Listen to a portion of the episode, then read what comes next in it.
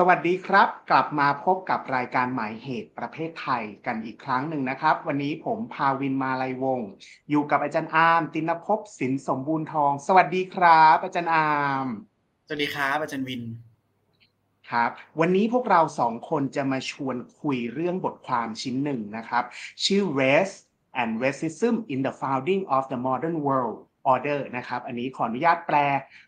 ประมาณนี้นะฮะว่าเชื้อชาติและการเหยียดเชื้อชาติในการจัดตั้งอาจัดตั้ง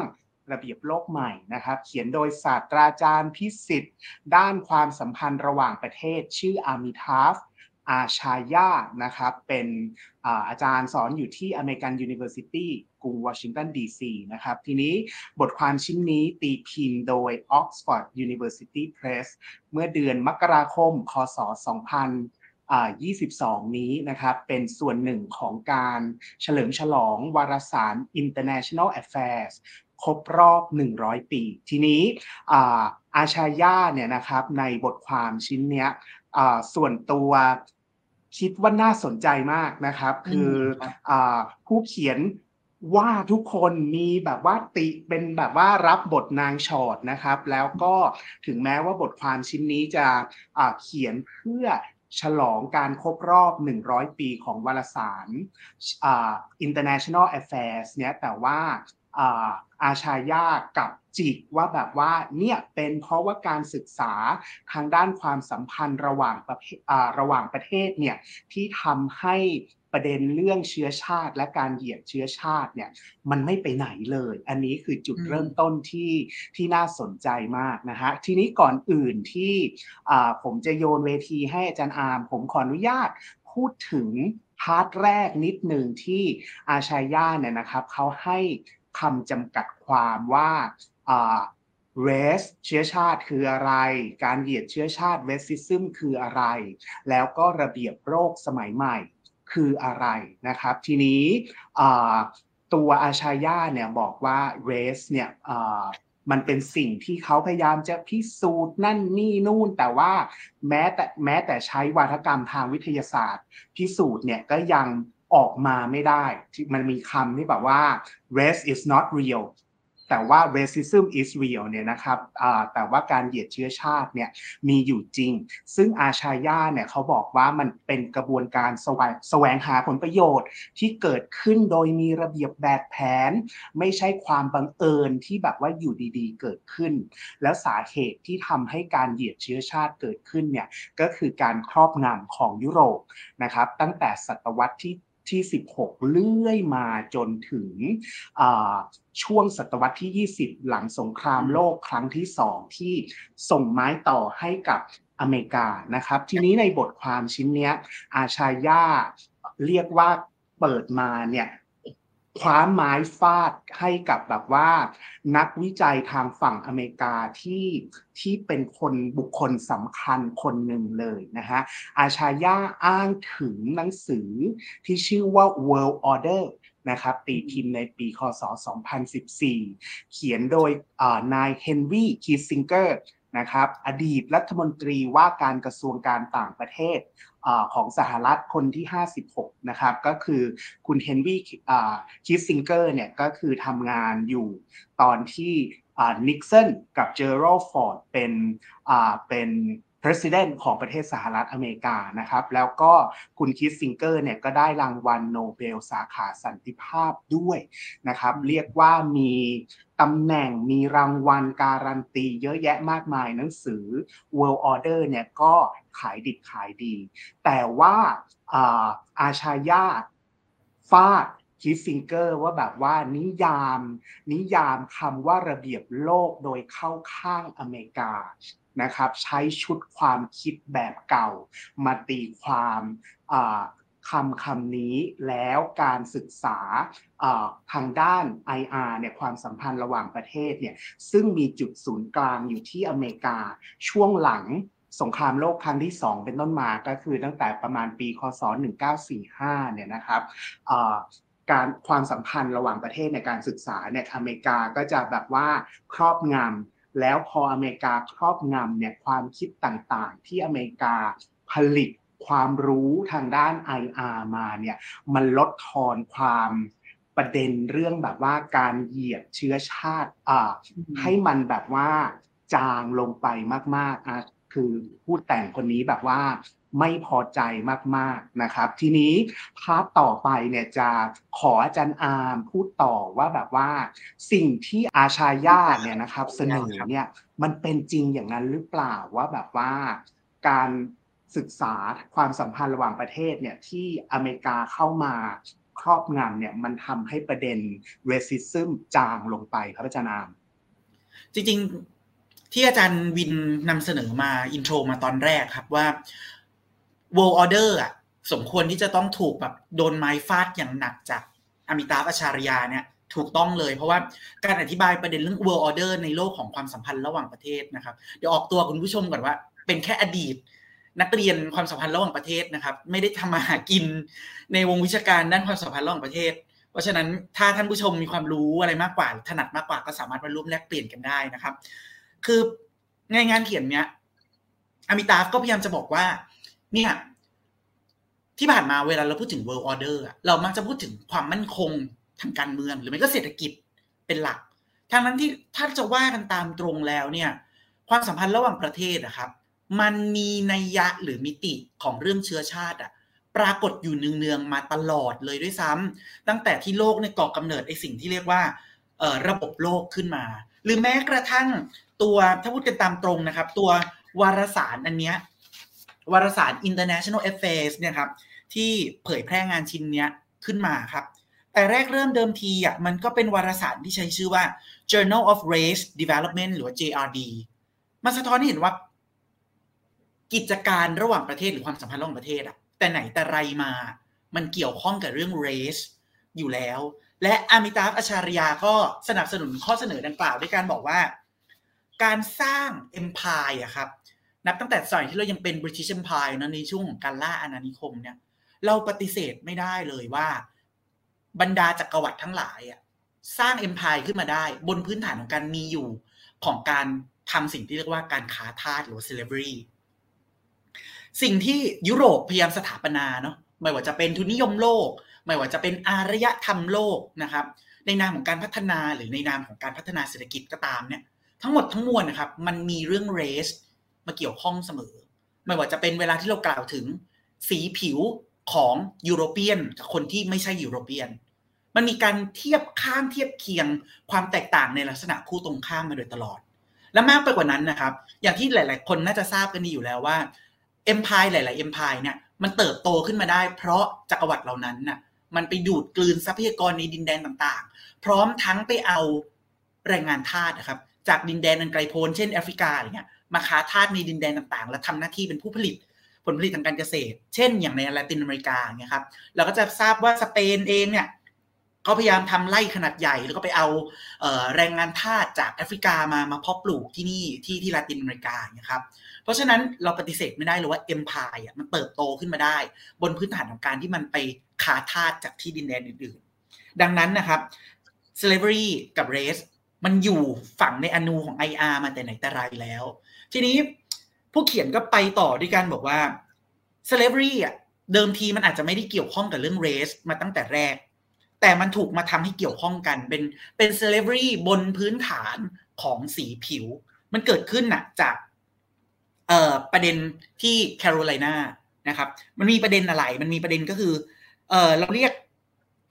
ปรากฏการณ์การทำให้การค้าทาสเกี่ยวกับสีผิวเนี่ย ว่ามันเกิดขึ้นจากเอกสารที่เรียกว่า Fundamental Constitutions of Carolina หรือว่าธรรมนูญพื้นฐานของ Carolina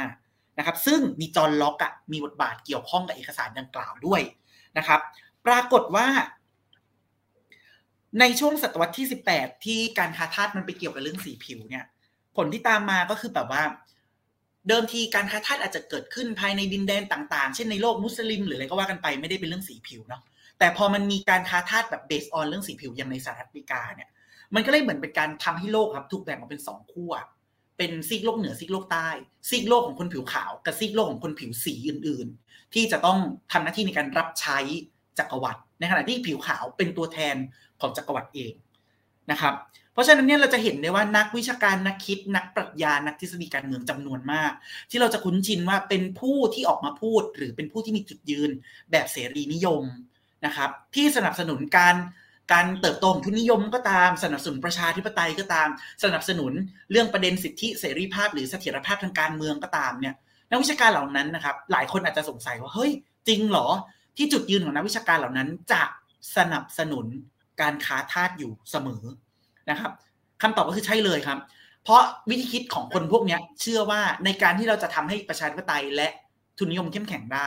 มันจำเป็นมากที่เราจะต้องทำ ภารกิจทั้งสองนั้นน่ะในนามของการสร้างความมั่นคง ให้แก่อารยธรรม ในนามการเผยแพร่อารยธรรม แล้วธาสเองก็เป็นนกลไกหนึ่งที่จะทำให้อารยธรรมครับ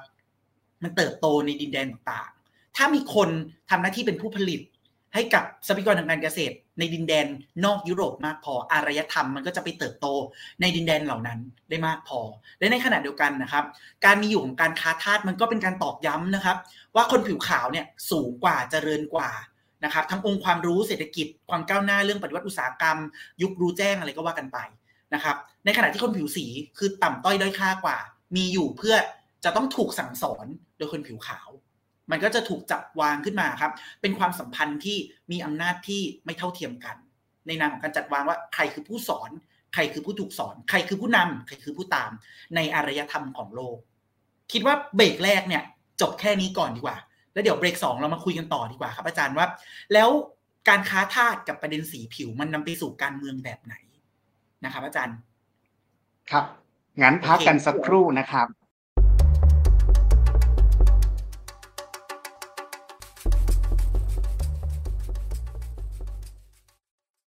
กลับมาคุยกันต่อในรายการหมายเหตุประเภทไทยนะครับ เราอาอยู่กับผมและอาจารย์อาร์มวันนี้เราคุยกัน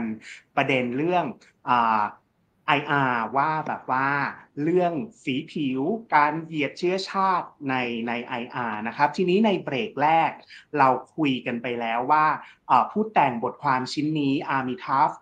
อาชายาเนี่ยช็อตคนไปแล้วสองคนคือคิสซิงเกอร์กับจอห์นล็อกนะฮะโดยเฉพาะจอห์นล็อกที่อาจารย์อาร์มเล่าให้พวกเราฟังเนี่ยว่าแต่ก่อนเนี่ยธาตุเนี่ยมันไม่จะอ่าไม่จำเป็นต้องมีสีผิวอ่าสีผิวดำอย่างเดียวก็คืออ่าผิวขาวก็เป็นธาตุได้ด้วย แต่ว่าเป็นจอห์นล็อกเนี่ยที่เป็นคนแรกพูดแต่งใช้คำว่า racialization ใช่ไหมอาจารย์อาร์มที่แบบว่าใส่สีผิวไปคู่กับว่าธาตุเนี่ยต้องมีสีผิวดำแต่ว่าอาชายาเองก็บอกว่าอะอันนี้เข้าใจได้ ว่าจอห์นล็อกถูกครอบงำทางความคิดนะครับทีนี้มาทางฝั่งอเมริกาบ้างนะครับ อาชายาก็บอกว่าแต่พวกฝั่งอเมริกาเนี่ยไม่เข้าใจเหมือนกันว่าทำไมมีวิธีคิดเหมือนกับ จอล็อกกับไม่ได้ต่างกันมากเลยครับ ตรงนี้อาจารย์อาร์มจะเสริมว่ายังไงครับเนี่ย จริง ๆ ต่อยอดจากเมื่อกี้ครับไอ้เรื่อง fundamental constitutions of Carolina ครับ อันก็สหรัฐอเมริกาแล้วเนาะทีนี้ที่ผ่านมาเวลาเราพูดถึงคาว่า American World Order ครับ หรือระเบียบโลกที่มีสหรัฐอเมริกาเป็นศูนย์กลางเนี่ย เรามักจะนึกถึงบทบาทของสหรัฐในช่วงปลายศตวรรษที่ 19 ต้นศตวรรษที่ 20 อย่างเงี้ยเนาะที่สหรัฐอเมริกาพยายามจะออกมา สนับสนุนการขยายตัวของธุรกิจภาคอุตสาหกรรมประเทศตัวเองครับ ให้ไปเติบโตในดินแดนอื่น ๆ นั่นนู่นนี่ จนสถาปนาตัวเองกลายมาเป็นพี่เบิ้มพี่ใหญ่ของโลก เผยแพร่ วิธีการผลิตที่เราเรียกว่า Fordism นะครับซึ่งเป็นตัวแทนของความเป็นอุตสาหกรรม ไปทั่วทั้งโลกเลย ที่อเมริกาเป็นศูนย์กลาง แม้กระทั่งช่วงแบบยุคตกต่ำทางเศรษฐกิจ 30 อย่างเงี้ย อเมริกาก็ยังคงยืนหยัดว่าตัวเองจะต้องเป็นผู้แก้ไขปัญหาหลักนี้ให้ได้ นะครับมีการเกิดขึ้นของอะไรอะระบบ Bretton Woods หลังจากนั้นนะครับตั้งไอ้ระบบ Bretton Woods ขึ้นมา แล้วก็ทำให้ค่าเงินสหรัฐอเมริกา เป็นค่าเงินกลางของโลกผูกติดกับทองคำอะไรก็ว่ากันไป คือเราจะเห็นภาพของการสถาปนาอำนาจของสหรัฐอเมริกาผ่าน industrial economy เสมอนะครับผ่านอุตสาหกรรมเสมอ แต่ประเด็นคืองานชิ้นเนี้ยครับ อมิตาปัชารยากับเตือนพวกเราว่า จริง ๆ แล้วอะสหรัฐอเมริกาไม่ได้เพิ่งมาก่อตั้งอำนาจ ความเป็นศูนย์กลางหรือพี่เบิ้มของระเบียบโลกหลังสงครามโลกครั้งที่สองหรอกนะครับมันไม่ได้เพิ่งเกิดขึ้นหลังจากสิ้นสุดสงครามโลกครั้งที่สองอเมริกาพยายามทำสิ่งนี้มาเนืองๆมาตั้งแต่แต่ไหนแต่ไรละในการจะทำให้ตัวเองกลายมาเป็นมหาอำนาจ อย่างตอนแรกอะสหรัฐอเมริกาเขาอาจจะขยายอำนาจภายในทวีปอเมริกาเหนือเนาะแต่พอมีมอนโรด็อกทรีน สหรัฐอเมริกาก็พยายามลงไปในแถวลาตินอเมริกาไปขยายอำนาจทางเศรษฐกิจนั่นนู่นนี่ แล้วถามว่าเรื่องเนี้ยมันมาเกี่ยวข้องกับเรื่อง race หรือเรื่อง slavery ยังไงนะครับ เรื่องนี้มันไปเกี่ยวข้องในแง่ที่ว่าสหรัฐอเมริกาครับ ถือได้ว่าเป็นครั้งหนึ่งมันเคยเป็นอาณาอาณาจักรหรือว่าเป็นดินแดนอาณานิคมของอังกฤษเนาะแต่พออังกฤษจากไปมีการปลดแอกประเทศ แต่สหรัฐอเมริกาก็ยังต้องอยู่กับประวัติศาสตร์การค้าทาสอยู่หลายปีอยู่พอสมควร สิ่งที่เรียกว่าทาสในสหรัฐอเมริกาก็ปรากฏเป็นการเมืองเรื่องสีผิวมาเนิ่นนานเหลือเกินนะครับ เพราะฉะนั้นพูดอย่างตรงไปตรงมาก็คือว่า การมีอยู่ของการค้าทาสนะครับ เป็นส่วนสำคัญเลยที่ทำให้ระเบียบโลกที่มีสหรัฐอเมริกา มันเติบโตขึ้นมาได้ ด้วยการที่ทำให้สหรัฐอเมริกา มันเติบโตทั้งในประเทศเอง แล้วพอไปอยู่ประเทศอื่น มันก็อิงอาศัยการที่ใช้ทาสเหล่านั้นนะครับ เป็นฐานของการผลิต เป็นฐานของอำนาจนะครับ และมากไปกว่านั้นถ้าจะเจาะตรงตัวอย่างนะครับ อาจารย์ อุตสาหกรรมฝ้ายในสหรัฐอเมริกานะครับพึ่งพาทาสอย่างมากเลยในช่วงศตวรรษที่ 19 นะครับ อย่างในปี 1850 อย่างเงี้ยประมาณ 1.8 ล้านคนจาก 2.5 ล้านคนทั้งหมดที่เป็นทาสเนี่ยนะ 1.8 ล้านคนทำงานในไร่ฝ้ายนะครับ และกล่าวกันว่าแรงงานทาสในสหรัฐอเมริกามีมูลค่าประมาณ 3.5 ล้านล้านเหรียญสหรัฐเสียด้วยซ้ำซึ่งถือได้ว่าเป็น เป็นมูลค่าที่สูงมากนะครับ ที่ก่อให้เกิดมูลค่าทางเศรษฐกิจที่ทำให้สหรัฐอเมริกากลายมาเป็นพี่ใหญ่พี่เบิ้มทางเศรษฐกิจของโลกในเวลาต่อมานะครับ พอเวลายุคสมัยต่างๆ ผ่านพ้นไปสหรัฐอเมริกาเติบโตขึ้นผ่านวิกฤตเศรษฐกิจนั่นนู่นนี่พอเข้าสู่ยุค UN ยุค UN คือช่วงประมาณ 1945 นะครับ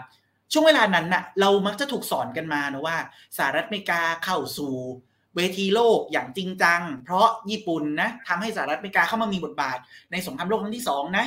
ดังนั้นเมื่อจบสงครามโลกครั้งที่สองนะสหรัฐอเมริกาก็เลยเป็นหนึ่งในมหาอำนาจ ที่ก่อตั้ง UN ขึ้นมาเพื่อทำรงรักษาสันติภาพโลก แล้วถูกสอนกันมาแบบนี้ แต่สิ่งหนึ่งที่ถูกทำให้มองไม่เห็นหรือหายไปเลยจนเราไม่รู้ตัว ก็คือแล้วประเด็นการค้าทาสล่ะ มันอยู่ตรงไหนในสมการของ UN UN ถูก สร้างขึ้นมา ถูกทำให้ถือกำเนิดขึ้นมา บนพื้นฐานของการทำให้อุดมการแบบเสรีนิยมครับ มันไปทั่วทั้งโลกกลายมาเป็นเสรีนิยมอำนาจอำนาจนำเนาะประเด็นคือความเท่าเทียมของมนุษย์ ที่เราควรจะกล่าวถึงในมิติต่างๆ โดยเฉพาะอย่างยิ่งความเท่าเทียมของมนุษย์บนสีผิวที่แม้จะต่างกัน แต่ก็เท่าเทียมกันได้เนี่ย UN ในช่วงเวลาดังกล่าวกับหลงลืมเรื่อง racial equality หรือความเท่าเทียมทางเชื้อชาติไปเลย แต่กลับมุ่งเน้นไปในเรื่องของ sovereign equality หรือความเท่าเทียมกันของอำนาจอธิปไตยระหว่างรัฐ ทั้งทั้งที่บริบท 4 1945 ครับ รัฐบางรัฐอะยังคงเป็นรัฐอาณานิคมอยู่เลย ยังคงถูกจัดวางในฐานะที่เป็น black countries อยู่ภายใต้อำนาจของ white great powers อยู่เลยด้วยซ้ำแต่เรื่องเนี้ยไม่ถูกเน้นย้ำนะครับ จนกระทั่งมีการ พูดถึง UN Charter หรืออะไรก็ตามเนี่ยกลายเป็นว่า UN อะมันเน้นบทบาทเรื่องของการป้องกันไม่ให้เกิดสงครามทำรงรักษาสันติภาพนะครับ มีบทบาทหลักในการทำรงรักษาสันติภาพทั้งทางเศรษฐกิจและการเมือง กลายเป็นว่าสถานะของบางประเทศที่เป็น colonizer ถูกหลงลืมไปเลย ราวกับว่าไม่มีจริง ราวกับว่าไม่ใช่ประเด็นปัญหาแต่อย่างใดทั้งทั้งที่จะจะว่ากันตามตรงนะครับ สงครามโลกเนี่ยที่มันเกิดขึ้นมา มันก็เกิดขึ้นมาบนพื้นฐานของคอนเซปต์เรื่อง empire เสียด้วยซ้ำนะครับ หรือแม้กระทั่งบทบาทของประเทศที่ถูกล่าอาณานิคม หรือถูกปกครองอาณานิคม ก็ถูกแบบ under represented มาก ๆ เลย ในเวทีการเมืองระหว่างประเทศ และส่งผลมายังปัจจุบันที่ทำให้ประเทศเหล่านั้นนะด้อยอำนาจต่อรองบนเวทีทางการเมืองอย่างมากเลย จนทำให้อมิตาอัชริยาครับ กล่าวถึงไปจนถึงเรื่องของ อันนั้นคือ UN เนาะ พอมาสร้างเอกสารที่เรียกว่า ปฏิญญาสากลว่าด้วยสิทธิมนุษยชน ปฏิญญาสากลด้วยว่าด้วยสิทธิมนุษยชน หรือ UDHR ใน 1948 เป็นต้นมาเนี่ยมันก็มองข้ามเรื่องการเลือกปฏิบัติทางสีผิว การล่าอาณานิคม ผลผลิตของการค้าทาสบาดแผลต่างๆ มันก็มองข้ามเช่นเดียวกันนะครับเพราะฉะนั้น racism อะจึงเป็นอย่างที่อาจารย์พูดไปเมื่อกี้เลยครับ race ไม่มีจริงแต่ racism น่ะมีจริง แต่อาร์มจะขอเสริมนิดนึงคือ racism แม้จะมีจริงแต่ถูกทำให้มองไม่เห็นอยู่ดีนะครับ ในเอกสารทั้ง UN Charter ทั้ง UDHR ก็ตาม ดังนั้นน่ะก่อนจะจบใน part อาร์มก็คือว่า ผู้เขียนก็เลยอวยมากว่า ไม่ว่าจะมี conference ระดับโลกกี่ครั้งก็ตามอะสุดท้ายแล้วอะเวทีเดียวเลยนะ ที่ทำให้ประเทศที่ถูกล่าอาณานิคมอะหรือประเทศ black countries ทั้งหลายอะนะครับ หรือ countries of color ทั้งหลายอะมีปากมีเสียง อย่างจริงจังเป็นครั้งแรกมันคือบันดุง conference นะครับซึ่งผู้เขียนก็เลยแบบแสดงจุดยืนแบบอวยบันดุง conference อย่างออกหน้าออกตามากๆเลย เมื่อเปรียบเทียบกับ conference อื่น ๆ ที่แทบไม่มีที่ยืนใด ๆ ให้กับประเทศ country of colors เลยครับอาจารย์ครับก็บทความชิ้นนี้ถ้าถ้าตัวเองเข้าใจไม่ผิดเนี่ยก็คืออามิทาฟ อาชารยาใช่ไหมครับอาจารย์อามเขาเขียนขึ้นเพื่อเป็นส่วนหนึ่งของการเฉลิมฉลองวารสารที่ชื่อว่าแบบ international affairs แล้วผมคิดว่าสาเหตุที่เขาเขียนแบบเนี้ยเพื่อต้องการกระตุกแวดวงวิชาการหรือคนที่ตีพิมพ์นักวิชาการต่างๆเนี่ยว่า องค์ความรู้เกี่ยวกับ IR นะครับเขาใช้ว่าเนี่ยหลงลืม ประเด็นเรื่องการเหยียดเชื้อชาติที่อาจารย์อามว่าไปว่ามันมีอยู่จริง แต่ถูกทำให้เจือจางจนมองไม่เห็น ซึ่งอาชารยาเนี่ยเขาใช้เขาใช้ว่าเนี่ยถูกทำให้เจือจางมองไม่เห็นด้วยกฎระเบียบระหว่างประเทศแบบเสรีนิยม หรือว่า liberal international order เนี่ยนะครับ ซึ่งเขาน่าจะในความคิดของผมเขาน่าจะ ต้องการให้คนที่ศึกษาเรื่องพวกนี้เขาบอกว่ามีอยู่ 2 ประเด็นครับว่าที่ทำให้เรื่องนี้มันเจือจาง นักวิชาการหรือว่าใครก็ตามแต่ที่สนใจประเด็นนี้ครับ มันจะมาแบบแวบแวบไม่ได้สม่ำเสมอครับอาจารย์อามในประเทศสหรัฐอเมริกาที่อาชารยาว่าก็คืออช่วงที่มีเรื่อง Black Lives Matter เนี่ยก็จะอ่าก็จะมาแวบหนึ่งละ ไม่ได้แบบว่าไม่ได้สม่ำเสมอ แล้วอีกประเด็นหนึ่งที่เขากังวลก็คือ เวลามีมาแวบๆเนี่ยนักวิชาการมองแค่จุดใดจุดหนึ่ง ไม่ได้ไม่ได้มองเรื่องการเหยียดเชื้อชาติเนี่ยทั้งระนาบ ห็นภาพทั้งหมดเขาก็เลยเขียนบทความชิ้นนี้ขึ้นมาเพื่อดึงสติทุกคนนะครับ วันนี้ต้องขอบคุณอาจารย์อาร์มมาก ๆ เลยนะครับ ที่มาร่วมแบ่งปันและพูดคุยเกี่ยวกับบทความชิ้นนี้นะครับ หวังว่าจะเป็นประโยชน์สำหรับผู้ชมทุกท่านนะครับ แนะนำให้ไปอ่านเพราะว่าจริง ๆ แล้วมีรายละเอียดอีกเยอะแยะมากมายที่พวกเราเออไม่มีเวลา พูดคุยกันนะครับ แล้วถ้า